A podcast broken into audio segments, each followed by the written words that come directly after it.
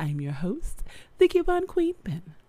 Guys, you know, we just went through Black History. Now we're in Women's History Month. And I have a gentleman who just doesn't celebrate February, but he celebrates Black History all year round. So let's take a moment out and I'll be right back with James.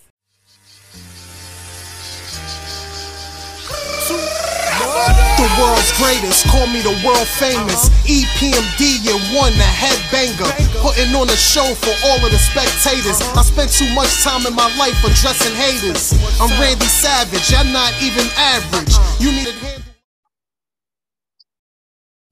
So, guys, like I was saying, I have James CB Gray, and he is wow. I don't even know what to say. He is. He's an activist, a mentor, actor. You know, I'm starting to be convinced that he has, you know, a cape and an S under his suit or something. I'm, I'm not sure, but I will let him introduce himself. So, James, please introduce yourself to my listeners and viewers. Hello, listeners and viewers. Uh, I'd like to thank LaShonda for giving me this opportunity.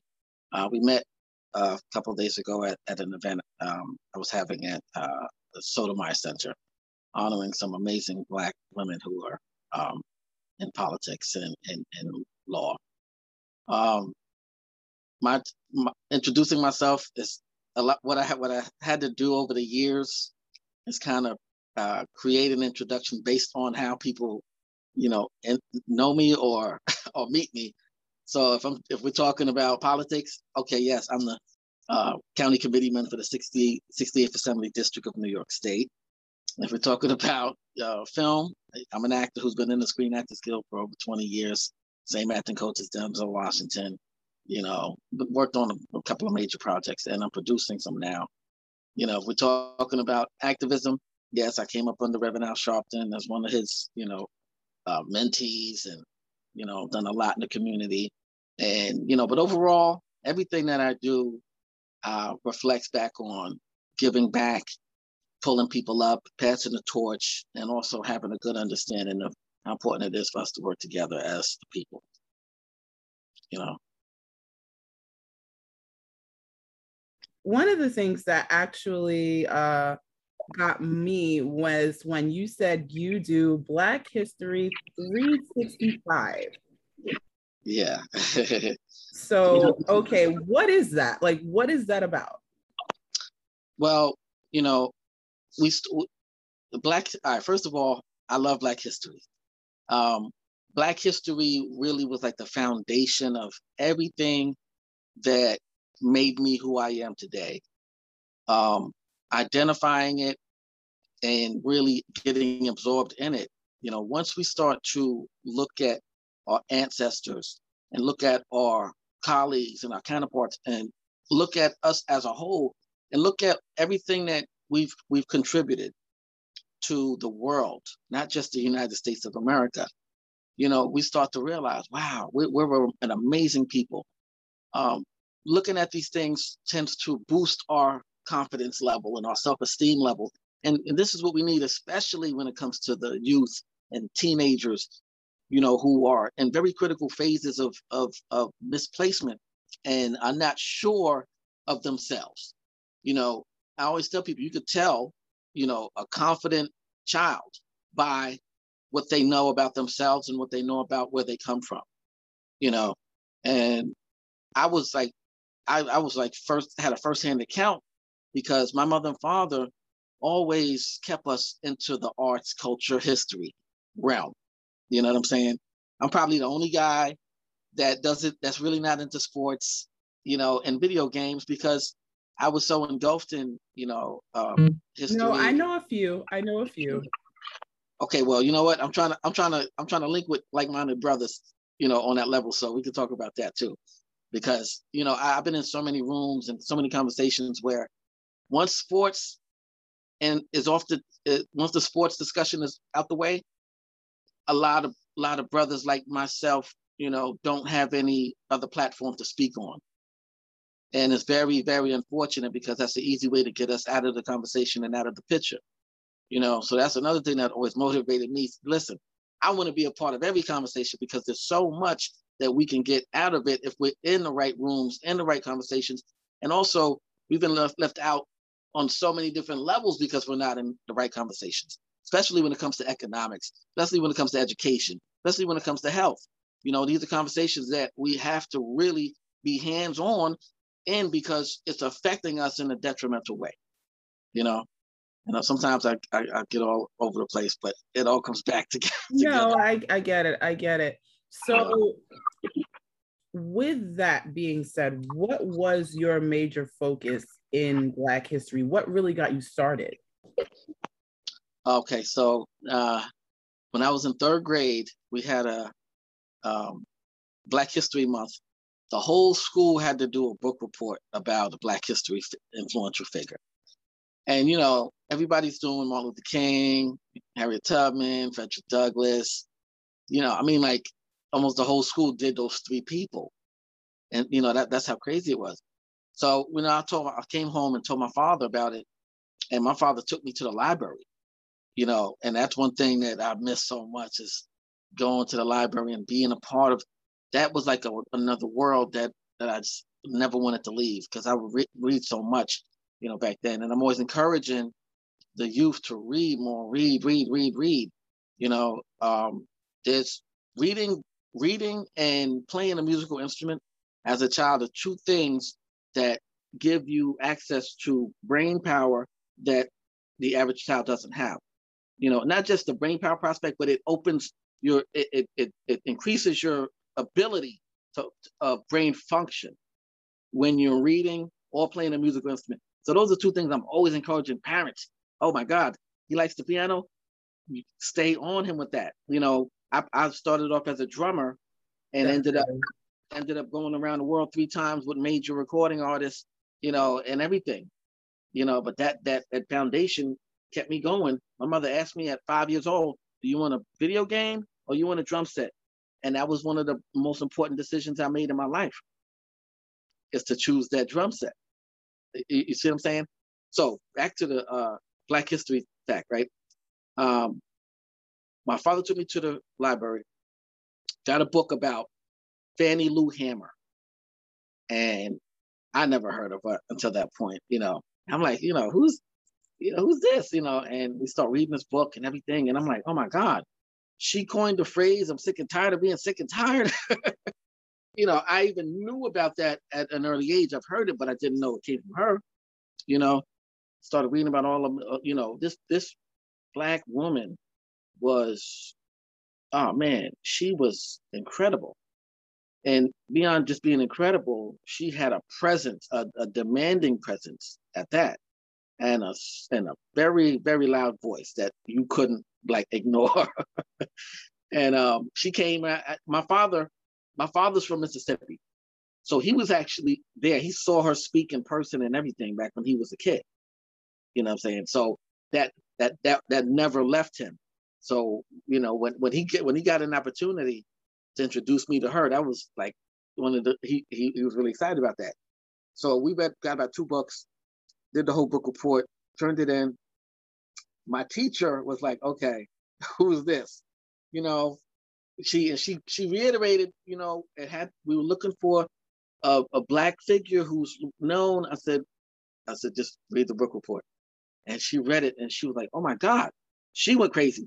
She took it to another teacher who had never heard about Fannie Lou Hamer. They took it to another teacher.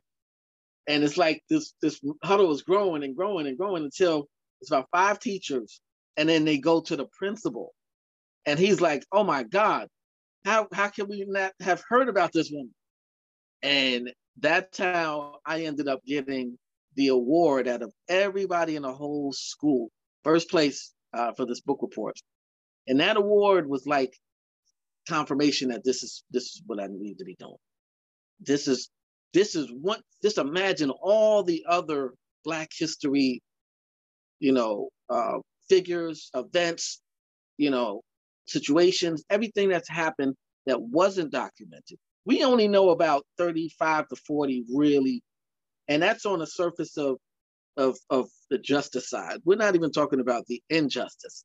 You know, if you look at the three the three civil rights workers, you know, down in uh, Mississippi, my father was actually right there when they pulled the bodies off the bank of the Mississippi River of these three boys that were killed. You know, now check this out. This is a this is a, time factor because that was happening in Mississippi. My father was on the bank when they pulled the bodies out. In New York City, uh, New Rochelle, New York, to be exact, where my mother's from. My mother's English te- uh, high school English teacher was the mother of one of those boys. Okay, yeah, and uh, she, she's from from Pelham, and the principal came into the classroom to tell her that they had found her son's body, which my father was watching being pulled out of the bank. And she collapsed in my mother's arms and passed out. As they told her. Wow. We're talking about a moment in time, literally, as my father's watching the body being pulled out, the principal tells the, uh, his mother, his, his body's been found, and my mother catches her as she passes out. You see what I'm saying? 20 yeah. years later, my mother and father would meet not knowing that they were in the same space and time. Wow. Wow. wow. You see what I'm saying? So that the black history was already it was already in uh manifesting before I was even born. It's just know? your DNA. It's who you are. Yeah. yeah. wow. Okay. So you and I actually met because of an organization which you are Mr. President. Yes, Arc of Justice. Arc of Justice is a, a civil rights organization, um, which is founded by Reverend Kirsten John Foy. Uh, he was supposed to be there that day, but he's it's, it's you think I'm busy? that cat is busy too. So uh, Reverend Kirsten John Foy, that's like my big brother. Uh, me and this brother, man, we've been on the front lines for over 10 years together. Me and him started off uh, at the National Action Network under Reverend Al Sharpton. Um, Reverend Kirsten John Foy was like Reverend Al Sharpton's uh, lieutenant for, you know, for years. And when I came into the National Action Network, uh, Reverend Sharpton, put, you know, put me in his, you know, care like, yo, show him the ropes, you know, look out for him. And we became really close. Um, and we did a lot in the in the National Action Network together. And uh, about three years ago, he broke off and launched his own uh, um, civil rights organization called the Arc of Justice, and we're still, you know, c- connected with Reverend Al Sharpton. He's he's like our father, so we we we we, we still work with him and everything like that. We uh, Arc of Justice is uh, actually the fastest growing civil rights organization in the United States right now, and we have, you know, our mission is definitely along the same lines of Reverend Al Sharpton and Martin Luther King, nonviolent social justice, you know, and also providing extreme uh, uh, resources all across the board, specifically to minorities and, and, and people of color, you know, and, and, and underserved communities and individuals. You know what I'm saying? We, we got cases all over the United States right now um, that we're fighting for and, and trying to bring justice to you know? So yeah arc of justice I, i'm i'm i'm, I'm actually the president of the arc of justice bronx chapter. You know? Okay okay. Although so I, how many chapters are there? Uh, right now there's about uh, 30 chapters throughout the united states. Uh, but and we're growing i mean like fast you know? Uh, in a good way you know we, we have a lot of people that uh, from from other regions that we're already see there's already a, a civil rights network you know what I'm saying? When you look at um, right uh, the NAACP, right? Uh, look at the uh, um, what's the name? Um, um, the, of course, and then NAACP, National Action Network, um, and there's another one that I always forget the name of. And I know these guys; they're gonna kill me. uh, Urban League, Urban League, yeah. You know, okay, okay. we all work. To, we all work together too, man. Whenever we can, you know, providing resources and, and connecting the dots, you know. So yeah, uh, Justice is doing some amazing work, especially in the Bronx now. Um, and uh, we have a location on the corner of 166 and Morris Avenue in the Bronx. But we're all over. I mean, no matter where anything happens in the Bronx. Like even with the when the fire uh, went down, you know, I right, was the Twin Parks fire, correct? Yeah, yeah. I was I was already in connected with the um Gambian community in the Bronx. Right. Okay.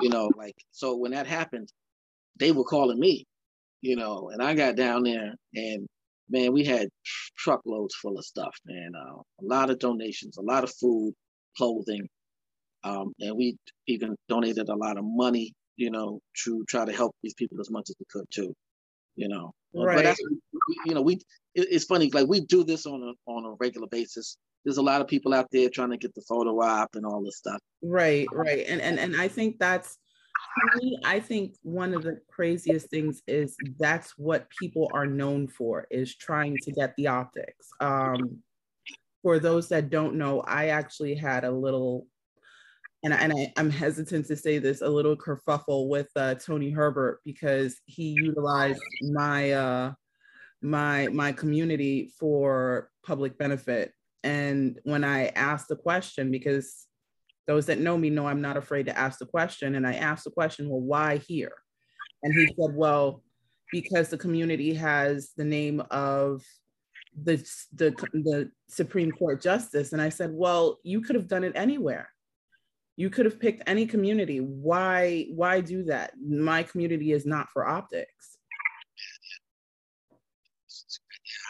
I'm not about. I'm not for that either.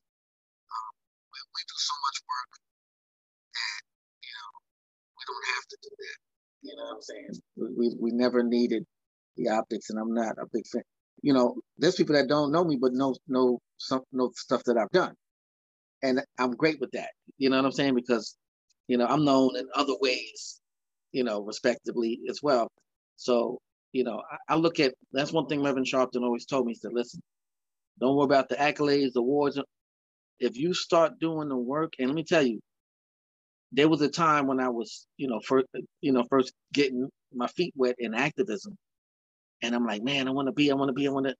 And Reverend Sharpton was like, no, no, no, don't focus on that. And, and let me tell you, systematically, it happens even faster than I thought because I had entrenched myself in the work. And you know, sometimes you you digging so hard, you know, and you you, you don't even look up to see like, oh wow, we here already. You know, th- that's how right, was, right. you know. And I've always been on the front lines and always, you know, I'm always challenging myself to do better and to do more for others. And along that process, there's so many people that don't understand the concept of, of giving or selfless service that they don't understand. You'll never be without if you're giving. I don't care. So true. So true.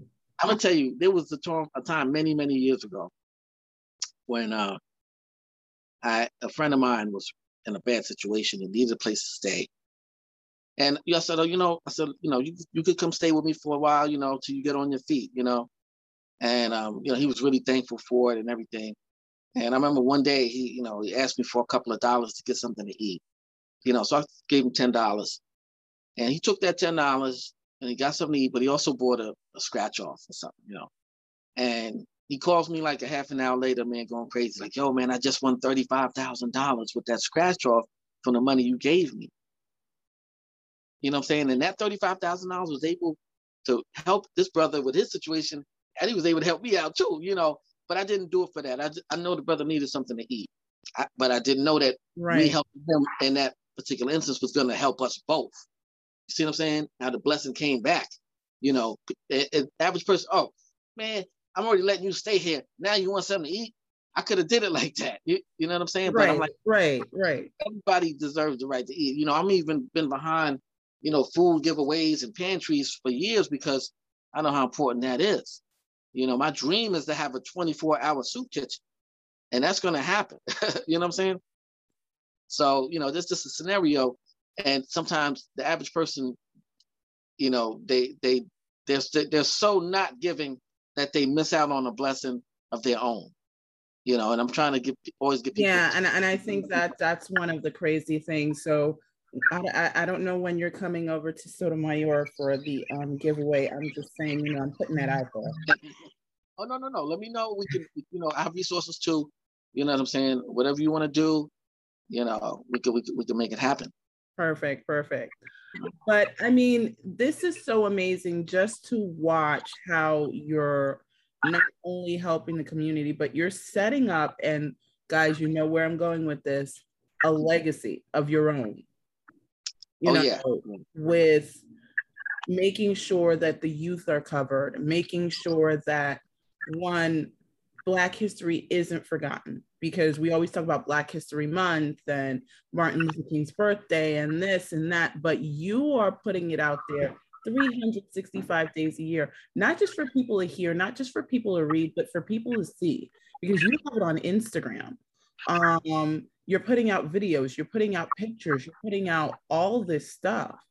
And then you are working you know, with Arc of Justice, and you're out there and you're meeting the community where they're at, which is so awesome. But in all of that, you are still finding time to act and make movies, and you know, and I, I think what I'm really getting at is you're making sure that the story is told, and it's told from a place where you're in it. You're not telling someone else's story, you're telling your own in essence. Mm-hmm. Uh, yeah, and that's very important uh, because a lot of us think that it can only be done, you know, behind the scenes and, and, and things like that. You know, I, am also the um, board of directors for, I mean, chairman of the board of directors for an organization called Street Corner Resources. Street Corner Resources is one, one of the leading um, anti-gun violence organizations in New York City right now. It's uh, led by, founded by um, Sister Iesha Sekou, another powerful sister, which is like she's like a mother to me, and I've been with her since day one of of organizing this um, organization. And we tell you what we do on a daily basis, just with gun violence, is something that a lot of people don't really know about. A lot, a lot, a lot of people talk about gun violence issues, but when you're in a hospital looking at, you know, that kind of trauma, when you're talking to the families, trying to console them, when you're outside the hospital trying to do uh, prevent retaliation between the two sides, you know, th- these are the things that we deal with on a daily basis. We also have a team of young brothers, man, who patrol the streets and reach out to the shooters and the gangsters and ask them, listen, what is it gonna, what do you need to get off of the street? Do you, you need to get in school? We got a program for that. You need job training? We got a program for that. You want to go to college? We got a program for that. We got scholarships, resources, employment, and everything. And you know how you know there's a, a so many of those guys that when we present it to them like that, they just start crying because they said, "Wow, nobody's ever asked me that. Nobody's ever right. really with a solution or an opportunity on that level that's leveraging me getting off of this corner.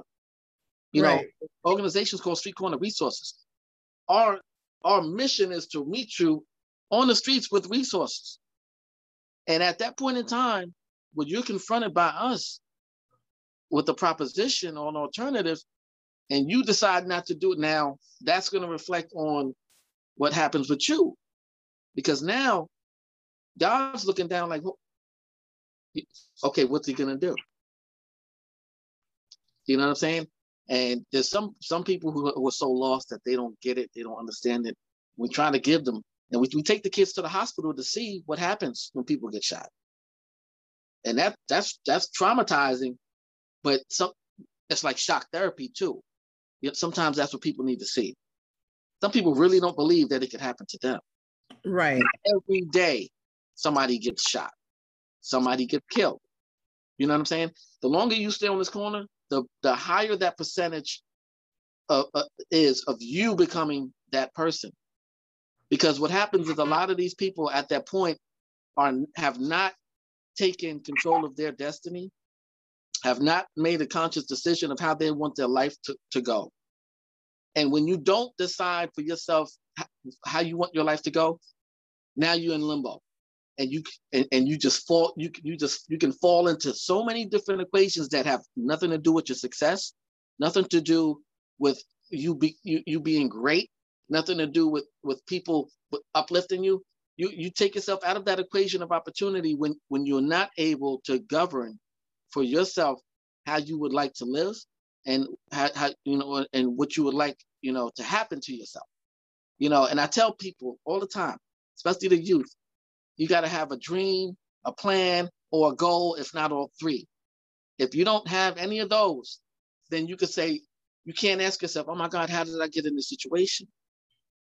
You didn't, you weren't proactive enough to, to, to decide where you even wanted to go. You see what I'm saying? Now, guess what? There's a whole industry that's paid for and financed and set up for people who don't have a destination, who don't have a dream plan or goal. Okay? Yeah, and they'll give you three meals a day. you see what I'm saying? And they'll pay for you to be housed. But guess what? They can't guarantee your protection. You could die every single day that you're in jail or prison, you could die. Mm. I knew somebody that died in prison that was in jail for child support. Wow. You know what? You know who uh, that happened to uh um Gerald Levert's son too. Really? Yeah. Wow. But that's that's crazy. To be in jail for something like child support and then get killed. And, and I think the thing that gets me is we're not seeing it. And, and, and I love the fact that you're meeting them where they are. So to have something like street corner justice where you're saying, hey, okay, there is another way. And my biggest issue, and this is just, guys, this is my personal pet peeve, is there were so many programs that were offered, but they weren't working. And no one was making sure that they did or did not work. Mm-hmm. Let me tell you, that happens so much. And I'm going to tell you why. A lot of these programs are being financed, and there's people that get the money. And whether it works or not, there's really a lot of times nobody comes back around to, to check if, if if things are working. They think, okay, nobody's complaining, the money's going where it needs to go. And you know what? The, the worst part is a lot of the entities who are making sure the money gets to where it goes. Some of these guys are like, wow, you know, we're not having any complaints. We, I guess, you know, things are going good. But most cases, it's there's people that are taking this money, and the programs are if you was to go back around and and okay, oh, how's this program going? Oh, uh, we haven't done anything in a while. I've heard that because there's several programs that I wanted to to that, that I wanted to connect with and network with that I found out are no longer even operating, but nobody ever asked a question. So people think that it's still going on. You see what I'm saying? So that that's that's that's devastating because it happens so many times in our communities. You know what I'm saying? And nobody is getting any backlash. Nobody's getting confronted or uh, or uh, asked what happened, what's going on, what's the result. You know, every program I have, I can show you results over years. I can show you children that are in college right now. I can show you that people that came out of college and are, are working in jobs that are giving back too. You know what I'm saying? Um, so I'm always, I, I'm right now, I'm look, I'm putting together something called the accountability factor. Okay. and this is something that's going to be um, asking the questions that nobody wants to ask or, or forget about. Because you know, once the once the, the cameras start flashing and, and, and rolling, right after that, okay, a lot of times we forget about it, you know, unless you're looking back on pictures and things. But if you look at a lot of the uh, the of candidates who are running for office, right? They'll make so many promises. Look at uh, Joe Biden, for instance. When he first came in on the scene as a candidate for president, he was talking about reparations. Right, right. Everybody else who was in that equation running for office at that time was talking about reparations too. Once he got in office, he hasn't even said a, a word with the with, with the begin with a letter R. Pretty much, pretty much. Okay. And for, okay, for those of you that don't know what reparations are, it has to do with 40 acres and a mule. There was a promise made to feed African Americans once, you know, once everything was settled, because unfortunately, and I know James, you can attest to this, unfortunately, we don't want to talk about the history of African Americans, but we were considered property and not people. Um, so, and even in the first census, I think it was, don't quote me, but I think it took three to five Black men to be considered equal to one white man. Okay, so the, now that's that's the three fifth clause uh, right there. And what happened is, in order to keep us out of the voting realm, they said, okay, three three black men equal one white man. Okay, so now the, the, the crazy part is this: the three fifth clause is still in effect. Did you know that? Yes, I did. Yes, I did. So that basically means that we're not a whole human being. Like we're, you know, and, and that's one thing I love about uh, uh, former Councilman Eddie King. He never let up off of that. You know, that three fifth clause was something he was really fighting for. And I said, wow, you know, a lot of people don't even know that it hasn't been reversed. You, know what I'm saying? So technically, there's a lot going on that that could be attributed to the three fifth clause, the uh, the uh, Fourteenth Amendment. You know, these things that are still like waving in plain sight. Right. Even um, what is it? The one drop rule. Yeah.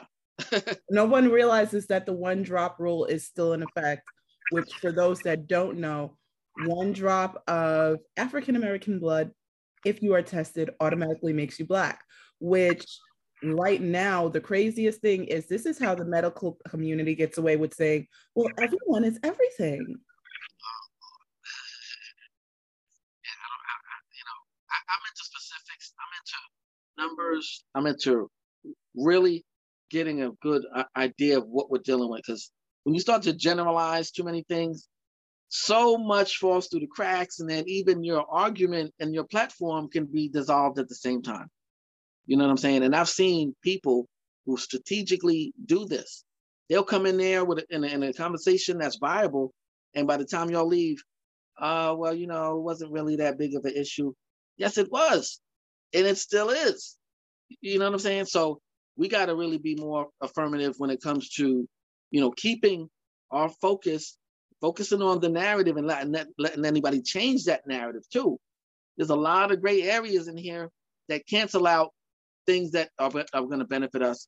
And I don't, you know, people don't understand that for there to be entities involved in our lives that sometimes we don't even know but you know what? Why would somebody go to so, to such large, of such a large extent, to disenfranchise somebody who they say isn't anybody? You, you see what I'm saying? Nobody's, you know, a lot of people, enough people don't ask that question. But I can tell you that somebody knows something about you that you don't know about yourself. And that right there is a conversation that we need yes. to really have. Yes. You know? Yes. That right, even when it, especially when it comes to the voting prospect. Why would somebody be trying to disenfranchise us from voting for so long if it didn't matter? Okay? Because they could, oh man, forget about those guys. They could say that if, if it didn't matter. But they had to go, they went the opposite route of, okay, how can we put it to where voting for them is going to be more complicated. Or right, you, you, know what I'm saying? And I'm like, man, throughout the years, looking at you know uh, the poll test and and and all the stuff they've been doing. If now Freedom Summer was the uh, voting registration drive that Martin Luther King did, uh, uh, which ended up with those three uh, guys being killed. You know, Freedom Summer was one of the most aggressive voting registration campaigns ever done. And it was so it was so powerful and so successful that the Ku Klux Klan said, "Man, we, we got to break this up. We got to do something that's going to strike fear in these people so much that they're not going to want to vote." And when they killed those three boys, that that's what happened. And they two of them was white. So they sent a special message to what they called at that time the nigger lovers, which were white people that were sympathetic towards blacks. Yeah. And and they even killed the Jew boy from the from the north, whose mother was my uh, mother's English teacher. You know what I'm saying? Matter of fact, Right. they just they just named the bridge after him over here in Pelham. Um, was it Michael Schwerner? Michael Schwerner Bridge? Okay. Okay. Okay. So that that's a whole nother topic. Well, let's put it this way. I, I I know my history. I'm not too well versed in traffic, bridges, and architecture. Oh, okay, no, you know, they, they just they, in his in his memory, you know, they they did it, you know, and I was, I was so mad I wasn't able to be there because I, you know, I have history with this whole situation, you know, but um, yeah, I'm just glad they got something done for him because you know his mother was like really suffering for years with that, you know, but um, yeah, I'm sorry. Sometimes I get sidetracked. No, but I mean, it, it, it, it, how can I put it? When you talk about the history, when you talk about the, when you talk about Black history, it is not linear. And, and, and that is what we fail to realize. It is really not linear. It goes through sto- it goes through the stories, it goes through the trenches, it goes through everything. And we want to pretend it's linear as though, you know, oh, well, it was Martin and then Malcolm Marcus Garvey and then this one. But it's it's not that. That is not the story at all. There's a lot of interconnection. There are a lot of interwoven stories. There are a lot of you know just looking at you know we're just telling the story of the computers um, of IBM you know we're just talking about Katherine Johnson. We're just talking about and the funniest thing was my mother did her dissertation on the computers of IBM and had no clue until this came out that these women were black because they only told us about non-black women doing this job. You know what? There's a guy named uh, there, there was a guy named Jerry Lawson. Jerry Lawson actually created the first console video game console. Jerry Lawson he was an older black guy who was a scientist and an engineer. And whenever he would go into these meetings to, uh, to talk, talk to investors about video games, they could not understand how an older black man even was even into this or could even come up with anything viable, you know, on a video game scale. So they never took him seriously. What he had to do, he had to bring in a couple of younger white guys. And those younger white guys, he was preparing them to go in to get the money to bring back so they could create all this. And they ended up stabbing him in the back. And Steve Jobs. James, James, give me a minute because your sound for some reason went a little wonky. Yeah, it sounds really tinny. I don't understand why. Is, is it, you think it's my phone? It, it might be. I'm not sure. Are you hearing me clearly? Yeah, yeah, yeah. Are you good? I don't know. It's set, but it sounds really. All of a sudden, you went really tinny. Like you're not. It's not even changing. I can hear you, but it sounds really low. Like low?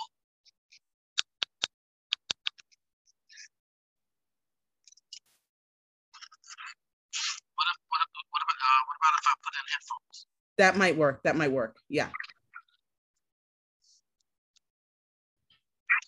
Because you were giving such great information, and all of a sudden, it just got really, really low.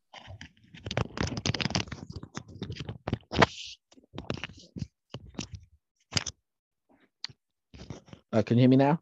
Oh, that is so much better. Okay, so let's pick it up from when you were talking about um Uh, the Jerry, creation of the first um the yeah, first he, he created the first home video console game, and I can't remember the name of it, but one of the one of the young white kids that he brought in to teach and help with this whole um, thing was um, Steve Jobs.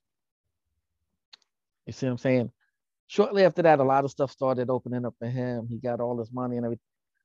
Jerry Lawson you know, for years he never really got his respect due in that industry. So he was he decided to write a book. And this book was gonna really kind of be like a tell-all about how he had gotten ripped off and people had stole from him and people that he trusts. So there's a couple of people in some very high places that didn't want that book to come out. And during the process of him writing this book, you know, he mysteriously dies. You know what I'm saying? Wow.